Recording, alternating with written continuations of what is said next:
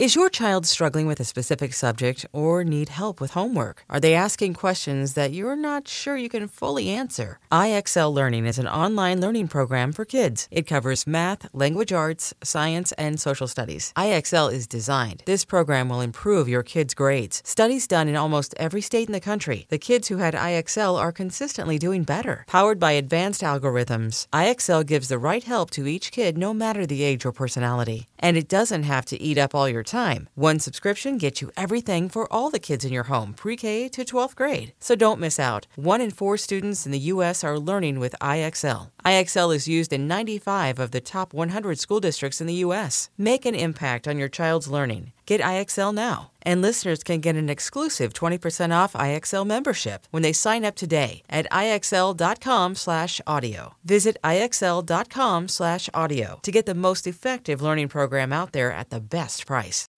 When you need mealtime inspiration, it's worth shopping Kroger, where you'll find over 30,000 mouthwatering choices that excite your inner foodie. And no matter what tasty choice you make, you'll enjoy our everyday low prices, plus extra ways to save, like digital coupons worth over $600 each week. You can also save up to $1 off per gallon at the pump with fuel points. More savings and more inspiring flavors make shopping Kroger worth it every time. Kroger, fresh for everyone. Fuel restrictions apply.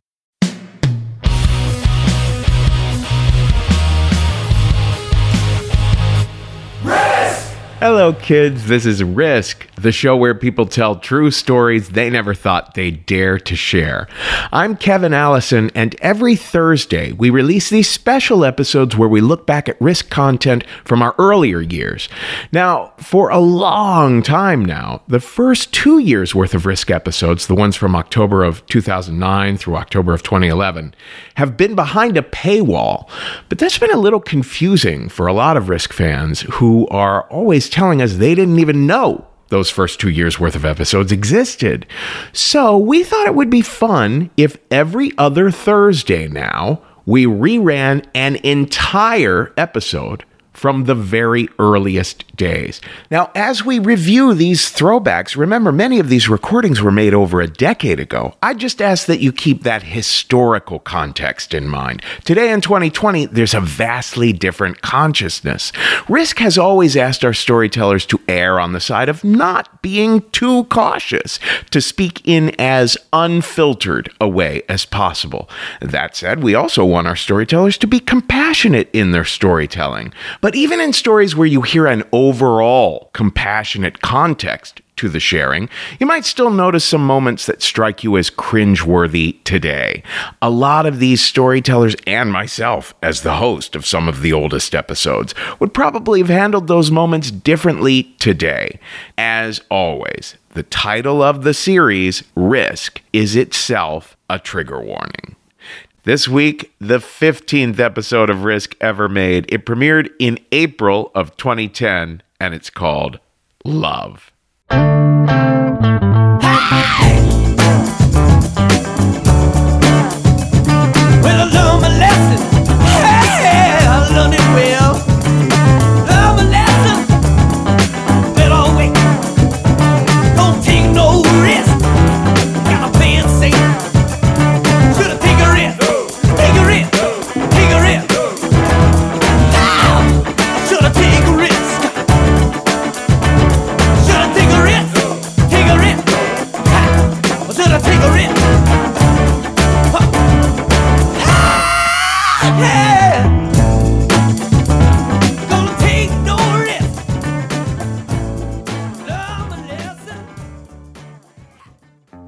Don't mind him. There's at least one risk you're already taking, because this is Risk, the show where people tell true tales they never thought they'd dare to share. I'm Kevin Allison.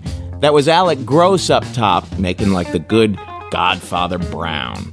And today's episode is about nothing more nor less than love. The beauty, folks, and the beast. Love is the drug we're thinking of. And we're thinking we'll start with a story from the Risk live show by our pal, Leslie Goshko. A bird in the hand. When I was in high school, I managed to get one and only one date. and during which I got car sick and vomited on his crotch. So it didn't look like dating was going to get a lot better for me when I got into college because I was only meeting guys like Doug. And Doug was one of the most obnoxious, loudmouth, self centered, just like really egotistical guys I had ever met in my life. And every conversation you had with him, he had to insist that not only was he as funny as Adam Sandler, but he was just as Jewish. So imagine my surprise two years later, I find myself head over heels in love with this guy. And how that happened was we both worked in the music department and we had similar schedules and we were spending a lot of time together. And he was going through a breakup with his girlfriend and so i was consoling him through this whole thing and he was opening up and i saw a different side to doug. I saw that he had feelings and he was really sensitive and he was as funny and jewish as adam sandler. So i get this huge crush on him but i keep it to myself because i don't want to ruin our friendship. So one day we're hanging out and doug says to me oh leslie did i tell you what the guys on my floor did to me I said, no, what are the guys on your floor do? He said, well, you know I like to sleep naked. I was like, I do now. And he says, well, I got into bed and I felt this lump next to me. So I got up, turned on the light. Turns out the guys on my floor put a dead pigeon in my bed. Just as I'm about to say, that's jacked up, he goes, isn't that hilarious? I love those guys. Now, I don't know what malfunction went on in my head at this moment, but in the split second when he said that, my brain took a meeting with Kevin Spacey's character from the movie Seven. And then they invited the nihilist from the Big Lebowski, and they all got together and they concocted this great game plan for me, which was Leslie. If he loves those guys that much for putting a dead pigeon in his bed, how much more will he love you if you send him dead animals through the campus post office? I was like, yes, that's a great idea. That's what we're gonna do. And that's what I did. And it's funny, you know, you hear that phrase when people say, you know, when you make up your mind to do something, the universe comes to your aid, and it does. Because everywhere I looked, there were dead animals, there were baby birds with broken necks, and there were maggot filled sparrows. And I was like, it's a sign of love. We're gonna have babies and get married. So, what I would do is every day I would make a mental note of where these dead birds were. And then at night, I would come out with a Ziploc bag, put the bird in the bag, zip it up, and then bring it up to my dorm room. But then once I was in my dorm room, I was like, I can't have a dead bird in my room. That's crazy. So I would take that, walk down the hall to the communal dorm freezer, put it in there. In the morning, take it out, wrap it up in a box, send it through the campus post office, and it was on his mailbox during the day. So I do a couple of these, and he starts mentioning to me, you know, I'm getting dead animals in the mail. And I say, oh, it must be those friends of yours who can commit to long-term relationships. And so, and then every once in a while, like I'll, I'll mix it up. Like if I find like a squirrel, I put it in a pizza box and I pay a friend to deliver it to him. So this goes on for a while, and spring break is coming up, and we had a really large group of mutual friends. And so we were all going to go and spend spring break at this ranch in Montana. And I was so excited because I was wooing Doug and like doing all this work. And now I was going to have all this FaceTime. And I was telling my friend how excited I was. And she said, Oh, no, no. We're dropping Doug off in Wyoming. He has family there. And I was like, No, all my hard work. And now I have to go to plan B, which is just like let him touch my boob in the van. So I was like, Okay, I'll make the best of it. So the day comes and we're loading up the van to go on this trip. And right before we're about to leave, Doug pulls me aside and says, Listen, I know you're sending me dead animals. to which I said, That's crazy talk. And he goes, Do you want to come to Wyoming with me?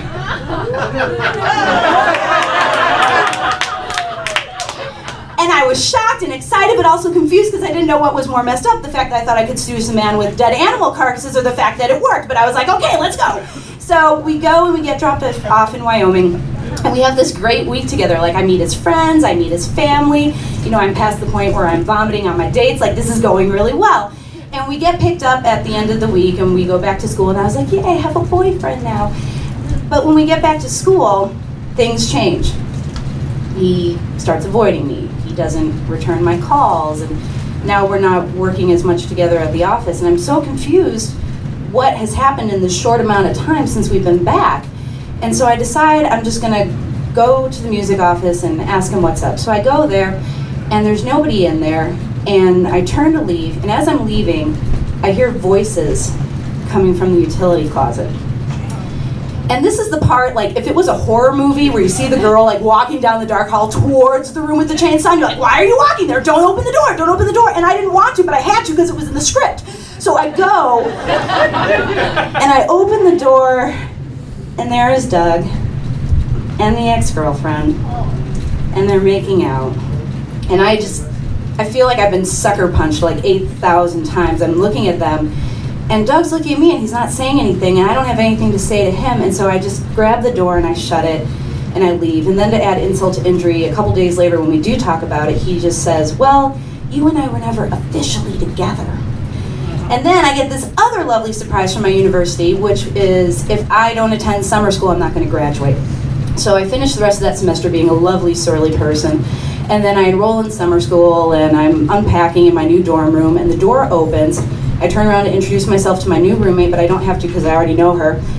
It's the ex girlfriend. And just as I'm about to say, hell to the no, she puts up her hand and says, Listen, I'm sorry, we're not together, he's a jerk, can we just talk? And even though at this point, like, I'm distinctly going with the idea of kicking her square in the vag. Like, I'm in summer school, so I have nothing else to do, so I say, okay. So we sit down and we talk, and she tells me basically that he did the same thing to her. He led her on and jerked her around. And she's telling me this sad story, you know, about the same thing that happened to me. And as I'm sitting there, I'm like, this is just sad, like lifetime movie sad, what this is. And I, I realized we're wasting so much time on this jerk of a guy, you know, and giving all this effort. And so I tell her, you know, it's no big deal. Let's just let bygones be bygone. And we spend the rest of that summer, and we actually get to be really good friends, and we enjoy each other's company, and uh, we're still Facebook friends to this day. And you know, even though I set out for one thing that I didn't get, I didn't end up totally alone because I did get the girl, and that's okay. and I was content with that because I learned that a bird in the hand is worth two in the mail.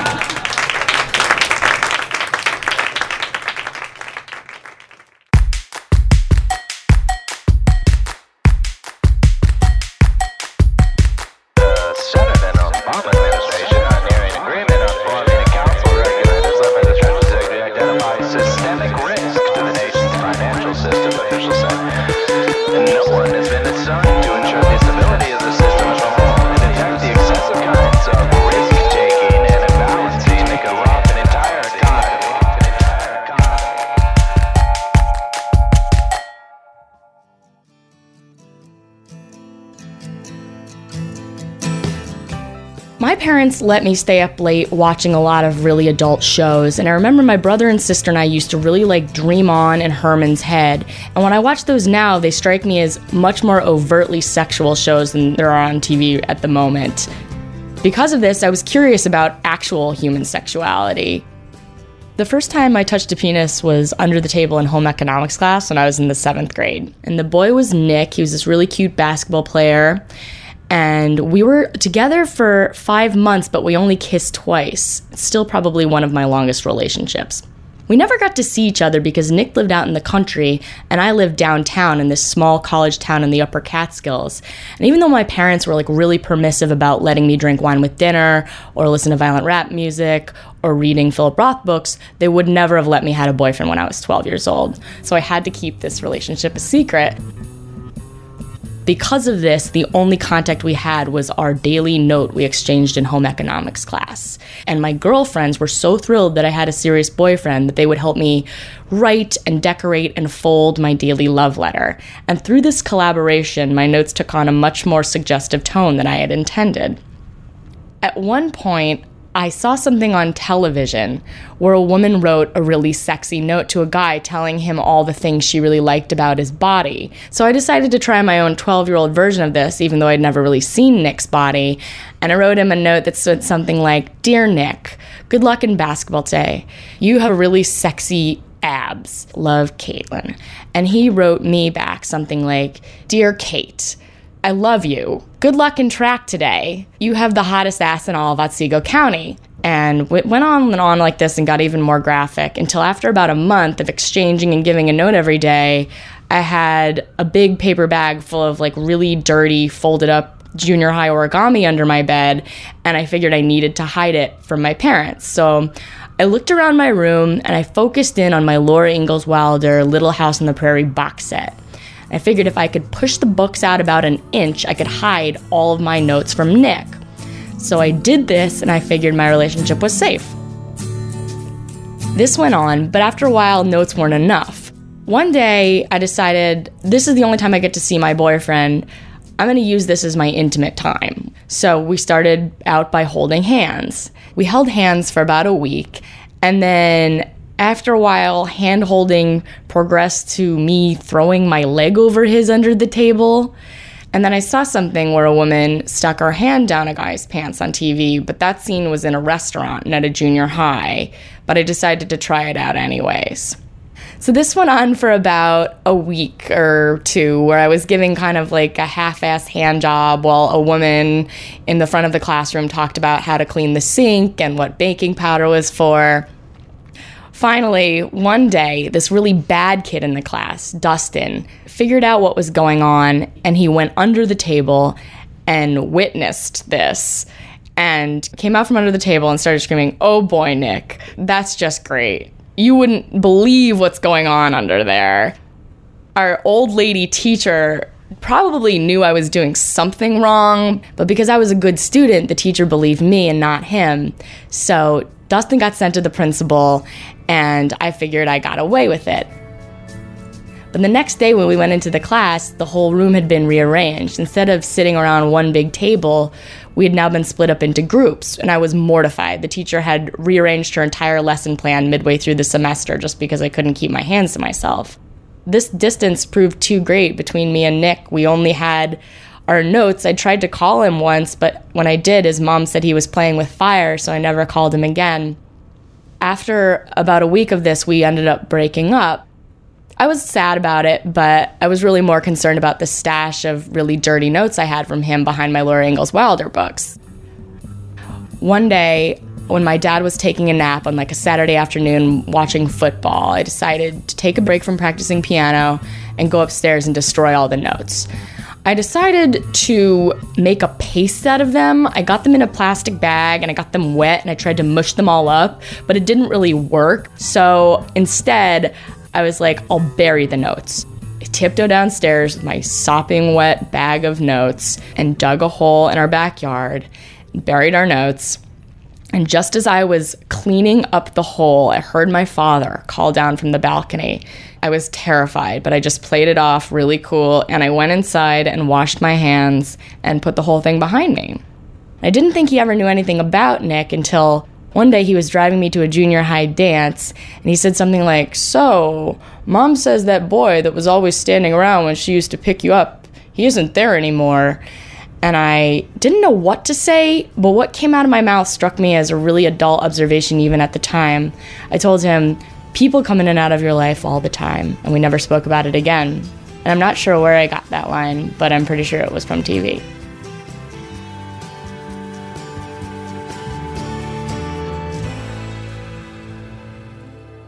I took a risk and then I died. Now I'm dead, locked inside a box in the dark. And I thought I was smart, but I'm not.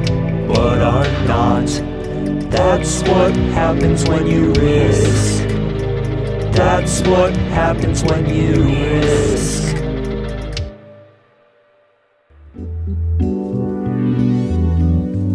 The biggest crush that I have ever had, it's a decade or more long, was this guy, Tommy Germain. I met him in the summer of 93. It was after my freshman year of college, and I went back down to Baton Rouge, where I'm from, and I was working backstage on the Baton Rouge Little Theater Summer Musical, which was Big River that year. He was Tom Sawyer you know, he had that cute little song, How About a Hand for the Hog, which he just did so cute. He had the overalls. He was adorable and he has like this beautiful skin and dark hair and this really perky butt. He was just beyond cute.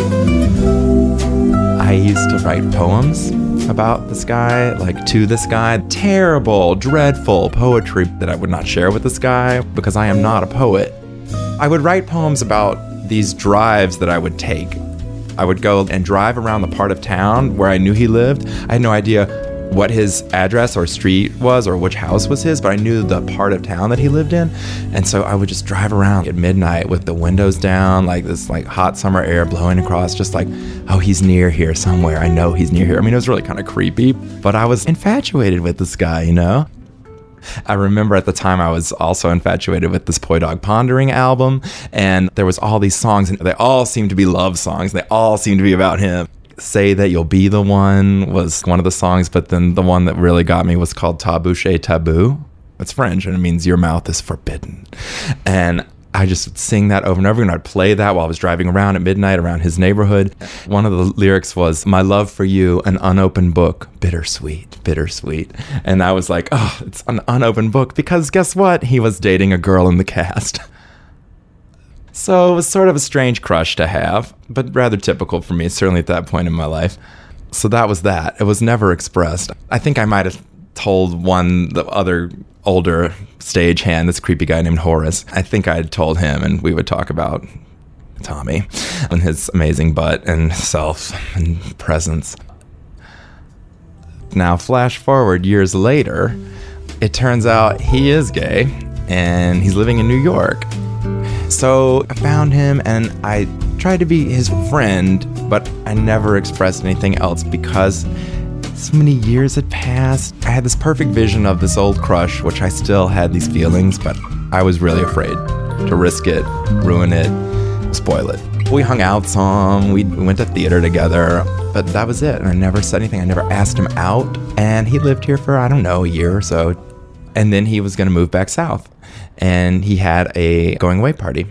So I went to the going away party, and it was one of those we're in our mid 20s going away parties. So a bunch of people ended up just crashing there that night, and I was one of them. So then I sort of wake up in the morning, and he and I, we had some coffee, and he's like leaving the next day or something like that. And I was hungover and I was kind of emboldened, and I just said, You know, I wonder why we never went out. And he looked at me and he said, Well, I guess because you never asked. And I was like, You mean you would have gone out with me? And he was like, Well, why wouldn't I have? And I was so devastated. you know, those people in the Middle Ages used to go around like beating themselves on the back? I walked out of that apartment like one of those people. I have known some pain in my life, but that was one of the sharpest. I took my own breath away with how foolish and cowardly I had been to never, ever risk expressing that. And there he was. He was like, Yeah, you're a handsome guy. I would have gone out with you. Why not?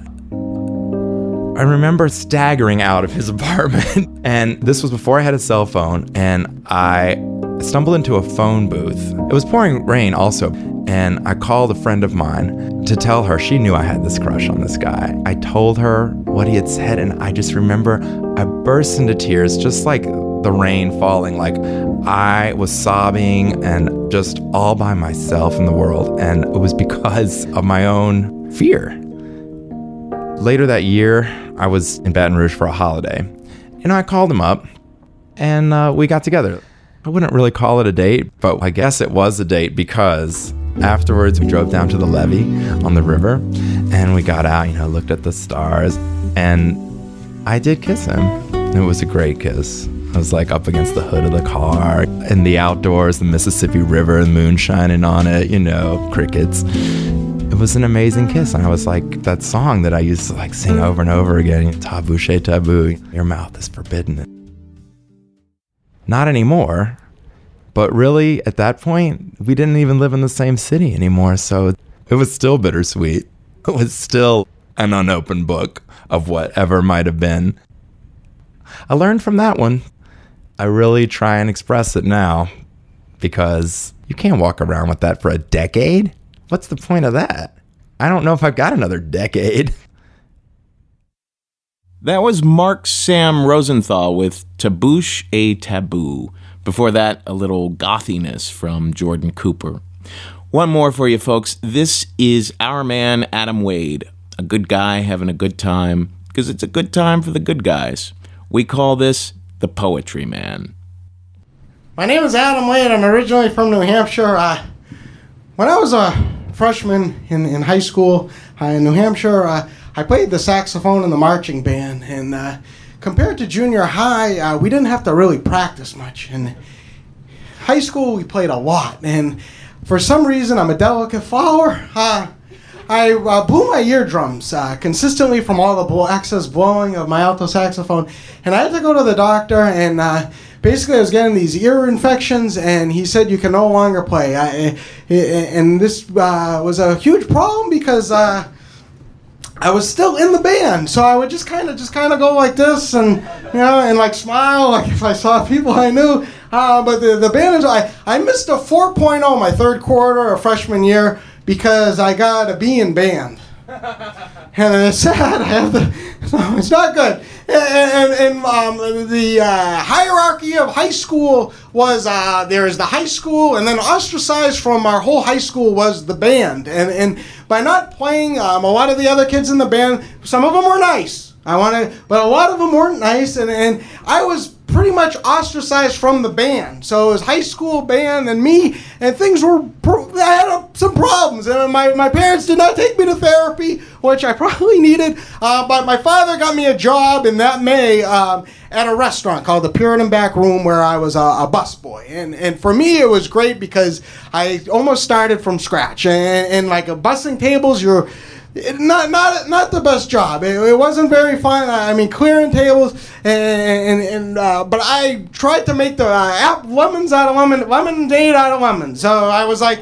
uh, What I did was I would uh, get the ice for the the, the uh, bartenders, stuff I didn't have to do. They didn't have an employee of the month, but if they did, I, I would have got it. All right, and, and, and but the reason I hated the job, um, but the thing that kept me going was Susie. Now Susie was a senior in my high school, and like she was the only hostess that gave me the time of day. And when I say the time of day, she would say like, "Adam, you're doing a good job," and she would touch me. And, like I, I was uh, puberty, I was 15 years old, and a girl just like taps you, the things happen, and and it was just unbelievable. And, and, and, like the best describer, she she looked like Whitney Houston, circa like white, but but with the puffy blonde hair. Like I want to dance with somebody. That video. She looked just, and she smelled like oranges, and she wore flower dresses, and she was always smiling and like like smiling at me, and it was it just made like like I switched my schedule like during that summer every time like the schedule came out on Thursday, I would switch my schedule to have her schedule, so I'd always be with her, and, and it was great. And but unfortunately, like Susie had a boyfriend, and his name was Terry, and he was a prick. Uh, I mean, he, he was a, he worked at a convenience store. He was like 25. His parents' convenience store. He was a part-time bookie, and he sung in a cover band, a George Thorogood cover band called "Bad to the Bones," and it's true. And like like at the end, like and at the end of the night, we should always be smoking by the trash compactor, and I do the garbage. I, mean, I I work it. You know, I wasn't a stalker, but I was. So and like and one night she told me she's like uh, she's like you know Terry he looks just like George Thorogood a little bit. I go oh yeah yeah he does yeah but but you know she's like he uh I gotta tell you something and I'm like why and she's like he can't play the guitar and he's so insecure about that. And I'm like oh yeah yeah and she's like and that turns me on. And I was like, wow, like that's a vulnerability, and she's turned on. Like, and like to me, like I thought at 15 years old, like I have a lot of vulnerabilities. I might have a shot. I mean, if she's attracted to vulnerability, Adam Wade, a lot of vulnerability. So, then, so um. So, so I was dreaming. It was a dreamy thing, and, like um, I made like like uh, you you five dollars an hour. The, the the waitresses didn't tip you out, which wasn't very nice. But the waitresses weren't nice. It was come on, five bucks an hour. Um, eh, but uh, I got to eat for free, and, and I would make the I would hide stuff. I mean, I couldn't. I wasn't supposed to, but I would. And I made these milkshakes, and I was creative. I, I mean, I'm not Ben and Jerry's, but I made this milkshake. If you've ever had an Andes Mint, okay, I make these Adams Andes Mint milkshakes, and it's like you take two scoops of uh, chocolate, uh, mint chocolate chip, put a little hot fudge with the milk, and then you blend it. And when you drink it, okay, like the chips, like with the hot fudge that melt, it's like it's like unbelievable. Like after after I sneak two hot dogs in the bathroom, I come out and make that. It was excellent. So I'm sucking one of those down, and it's good. I'm, I'm in I'm in heaven for a moment. I mean, it was simple pleasures, folks. And like Susie walks by, and she's like. oh, what are you doing? And I explained, and she's like, oh, can I have a sip? Now I gotta tell you, I don't like sharing drinks with anybody. Like, oh, my mother would be like, let me have a sip of your Coke. I'd be like, have it. I don't want it. Have it, please. It's good. I don't want your, you know. But with Susie, it was different. It was different. I go, please have a sip. And I watched her. She had like her purple lipstick. She sucked it down, and like the purple lipstick was on the white straw. And she, go, oh, she, I go, you like it? She's like, yeah. I go, yeah. She's like, yeah, yeah, yeah. And I was like, oh god. And I was getting all excited with the apron. I'm not big, so they couldn't see it, but I was very excited. And, and so she walked. So she walks away, and like I got this thing, and I'm looking, and I'm like, and I put it right to my lips, and I'm just, I start drinking, and it was like the closest I came to kissing her, you know. And it was, it was like, the, it, like I, I've kissed like 12 or 13 girls in my life. I'm 34. But like that was the best kiss. Like I mean, like I mean, it's not even that's in top three. It's number one, just because like at that moment I had my lips where her lip and I could smell, so it was good. So uh, like at the end of the night, like I said, she would always be in the back and, and she would uh, uh, be smoking, and I would do by the trash compactor, and they had like so, and we would talk, and I wouldn't talk, say much because I always say stupid stuff. But, but, but, like you know, she always say like she has Cabbage Patch dolls. She, you know, she's wanted to be in the CIA, and she wanted to study penguins in the North Pole. And I know that penguins are in Antarctica, and not in the North. But I didn't say anything because I'm not a buzzkill. I, I don't think. So, so like she's going on and on, and, and like these nights, it's like two minutes, and then Terry comes on his Kawasaki Ninja motorcycle, and, and he picks her up, and they drive off. Uh, and, but like those two minutes, like I can't tell you like how great they were. Like it was so, and, and like it moved me. Like I, I'm not a poet or anything like that, but like at 15 years old, like I like I had a lot of time to think about things, and, and I wrote a poem about her. And my whole thing was like, you gotta read this to Susie. And, and, like I thought it was the greatest thing. And I'm like, no, you can't read it to her because like you're paranoid. Like you finally you got a niche. Like uh, the bartender talks to you, you know, the waitresses. If, if all of a sudden they start saying Adam's the poet, the bad poet or if she shows people like I, I don't need that, like my karma. But I'm like, you got to do it. So like the countdown was going, and I know she was gonna go to the University of New Hampshire, and I kept it in my back pocket. I'm like, I'm gonna do it. I'm gonna do it. And then we get out, and I'm like, hey, Susie, and we throw in the garbage, and I, I couldn't do it, and I'm like panicking, and, and like you come to a point in your life where, well, I mean, at least for me, is like, you know what? What the fuck? Do it. So it was like the last night she was there. It was the last night, and I was pant like I can't tell you. I was sweating. I threw up in the bathroom. I was, I mean, it was, it was, and my voice got gravelly. But I was like, you got to do it. You got to do it. So I timed it, and it was like her last shift. She's hugging everybody. I got the poem, and I got it in my hand, and I'm like holding it like this. I'm like holding it like this. I'm holding it. And she walks out, and I see her light this, the cigarette, the cool cigarette, and I run out. I go, Susie, your last night. And she's like, yeah, I know. I go, I, got, I wrote a poem for you. I'd like to read it. And she's like, oh, really? Yes, please. And I go, okay. And I didn't look at her when I read it, so just so you know. Susie, Susie at work, do the locomotion. Here's your milkshake, the Wade Love Potion. And I didn't mean it dirty. My last name's Wade. It was the milkshake. It's mint chocolate chip ice cream with hot fudge and milk. I love your flower dresses. Are they cotton or silk? I got a 10 speed bike. Yeah, I'm the motor. Born to be wild. I'm a 15 year old Hell's Angel. Now, like Terry had the Kawasaki Ninja, I had the Raleigh Capri bike with my Red Sox batting gloves. I would drive, nobody knew, could understand what I was trying to do. You seat people at the restaurant. You're the hostess with the mostest.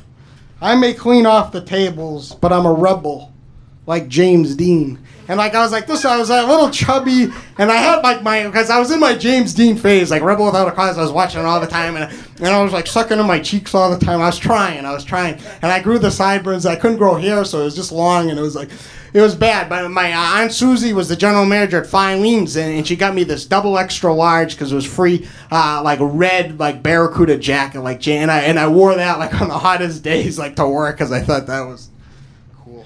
No, it wasn't. It wasn't. Cliff the dishwasher can crap his pants again, but you smell just the opposite of him. I hope your boyfriend moves to California. He's getting too big for his britches. I'll pop him with the shovel and give him six stitches. Now my dad like is a not a big. He's like me. He's not a big guy, but he always told me like if you ever get in a fight, like hit someone with the shovel. And I've been in two fights. I've gotten my ass kicked. I'm bad, but like part of the joke is like I'm always looking for the shovel. but it's yeah, yeah, okay. Seriously, like if you push me in the bar, if there's a shovel, look out. I'm badass. I can't smoke because I have baby lungs. I'm, I'm asthmatic. I can't smoke because I have baby lungs, but you look sexy when you do it outside while I empty the garbage into the trash compactor. Remember, you told me you have 14 Cabbage Patch dolls? I got a big heart for you, even though my lungs are small. I love you, Susie. You are my carpe diem. And that's I took Latin, but no, that wasn't. Uh, that teacher was easy, so I got A's, but I did not learn proper usage.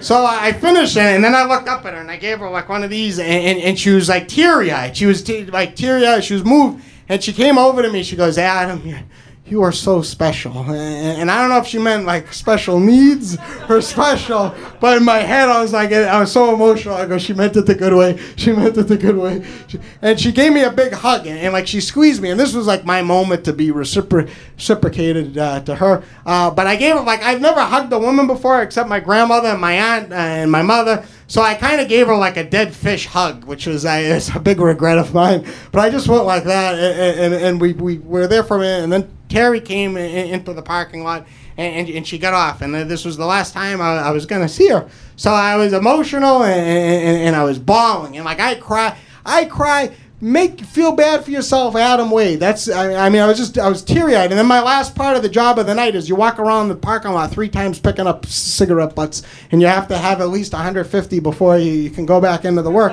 So uh, which is fun. I mean you could be out there all night. And I'm, I'm bawling my eyes out. And I'm like the third loop, and I've gotten a lot of cigarettes. I'm good at this. I, I can. It's dark, but I, I pick them out because I've been doing it.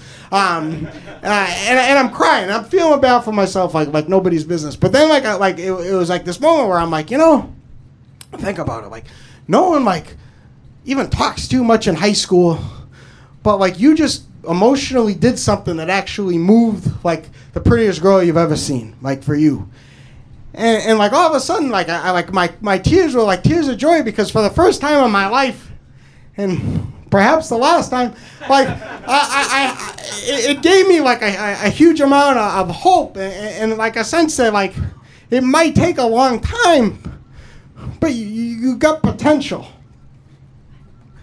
you got potential thank you thank you very much.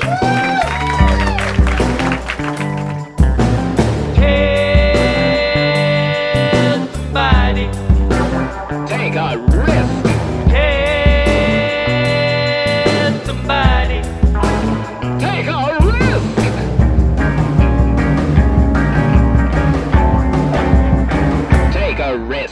And there you have it, folks. We like a lot of things, but there's three things we like most love, love, and love. We're going to go out with a tune by the man of surprises, Ben Lerman. And remember what the Brazilians say about risk anyone who has an anus also has concerns. Trust me, folks, those Brazilians do have anuses. Do they ever?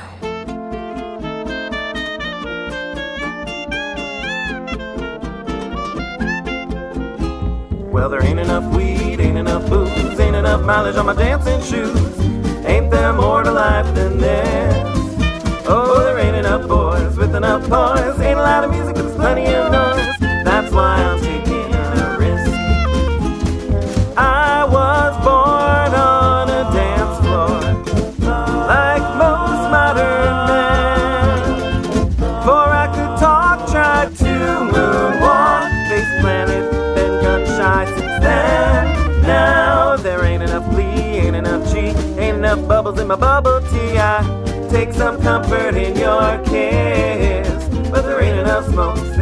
joke. Loving ain't forever just till somebody croaks. That's why I'm taking a risk.